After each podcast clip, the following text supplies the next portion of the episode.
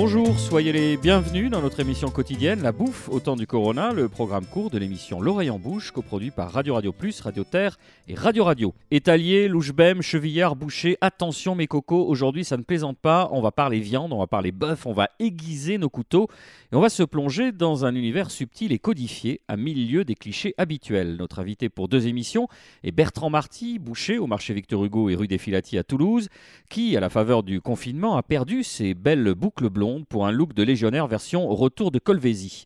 Bertrand Marty, vous que l'on surnomme dans les milieux autorisés le petit prince de la maturation, je vous pose une première question, un intérêt journalistique évident.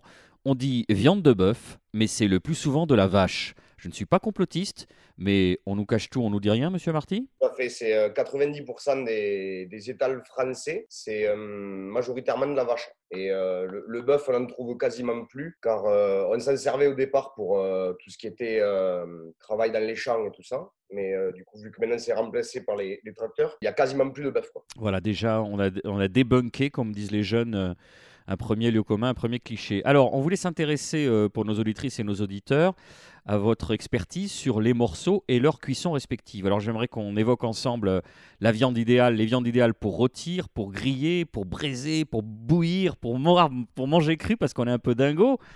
On va commencer avec euh, la viande à rôtir. Qu'est-ce que vous nous conseillez euh, Viande à rôtir, on peut le faire dans plusieurs morceaux.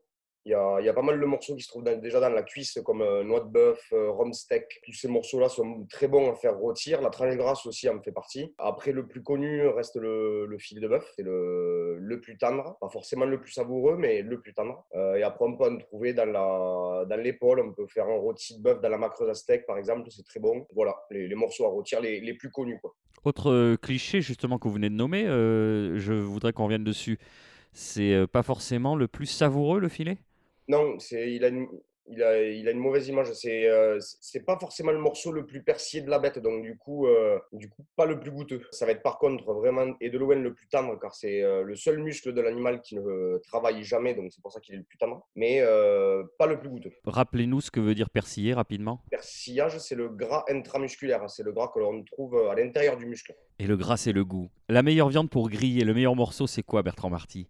Ben, ça, ça va dépendre des goûts, mais euh, il y, a, y, a, beaucoup de morceaux à griller. Moi, euh, mon, mon, préféré euh, à griller, ça va être par exemple la, la hampe, la basse-côte, des, des, morceaux, des morceaux un peu moins connus que le faux filet, l'entrecôte et ce genre de morceaux-là. D'accord.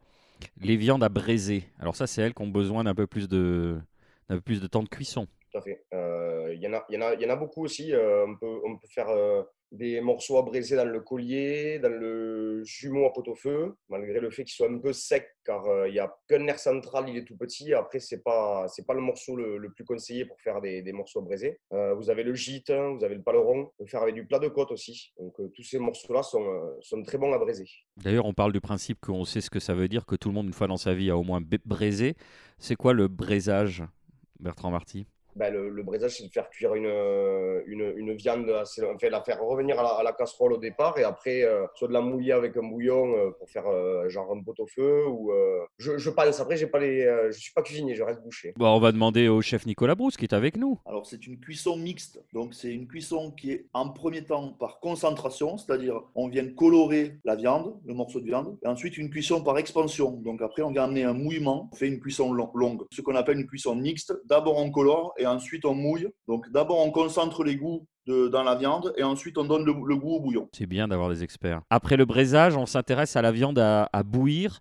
Alors euh, j'imagine que là c'est quoi? C'est vraiment le ce qui nous reste, c'est les rogatons, c'est vraiment la viande. Du... C'est les, mêmes, les mêmes morceaux pour euh, braiser ou bouillir. De toute façon, euh, il faut qu'il y, ait qu y ait des nerfs pour qu'ils se transforment, il faut qu'il y ait du collagène. Donc, du coup, euh, ça fonctionne pareil avec à braiser ou à bouillir pour le paleron, le gîte, le collier, tout ça. Et enfin, si on veut manger de la viande crue, donc avec cette mode du carpaccio, alors là, j'imagine que ça doit être très spécifique. Oui, on peut utiliser les, les de préférence des muscles maigres faire tout ce qui est carpaccio tartare. Donc noix de bœuf, euh, tranche grasse, euh, tous ces morceaux-là s'y prêtent vraiment très bien. Après, il y a un morceau qui est peu connu à faire en tartare, c'est euh, fibre longue, tout ce qui est bavette, bavette de flancher. Ça a une, une, une, fibre longue et une texture différente en tartare au couteau, donc c'est très agréable, je trouve. Parfait, on va justement se faire une recette, puisqu'on a le chef Nicolas Brousse sous la main. Vous vouliez nous donner des conseils sur le temps de repos sur la viande grillée pour obtenir une cuisson homogène. Et là, vous avez là aussi envie de d'enfoncer les clichés, de,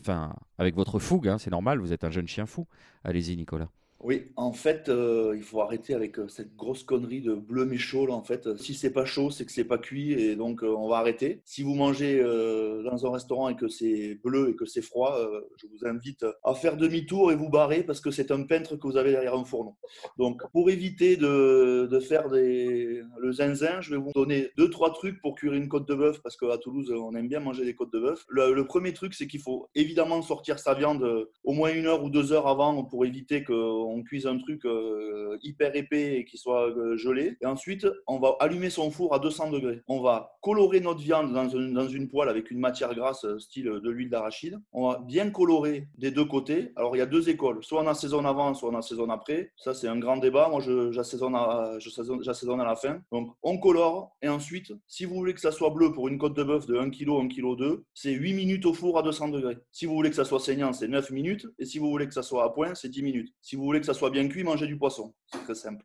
Euh, on ne mange pas la viande bien cuite, on respecte ce que, le travail de l'éleveur et du boucher. Et ensuite, vous faites reposer autant de temps que ce que vous avez cuit. Donc, c'est-à-dire, si vous avez cuit 8 minutes, vous sortez votre viande, vous mettez un papier aluminium dessus et vous laissez 8 minutes. 9 minutes pareil, 10 minutes pareil. Et après, vous pouvez couper. Il faut jamais couper une viande chaude parce que quand on cuit une viande, on crée une dépression. Dès qu'on sort du four, si on cuit, ça saigne. Donc en fait, c'est pas bon. Il faut attendre que la viande se repose. On fait baisser la température à l'intérieur du morceau et au moins la fibre se regorge de sang et le tour est joué. Merci euh, chef Nicolas Brousse. Merci de nous avoir suivis. La bouffe au temps du Corona, c'est fini pour aujourd'hui.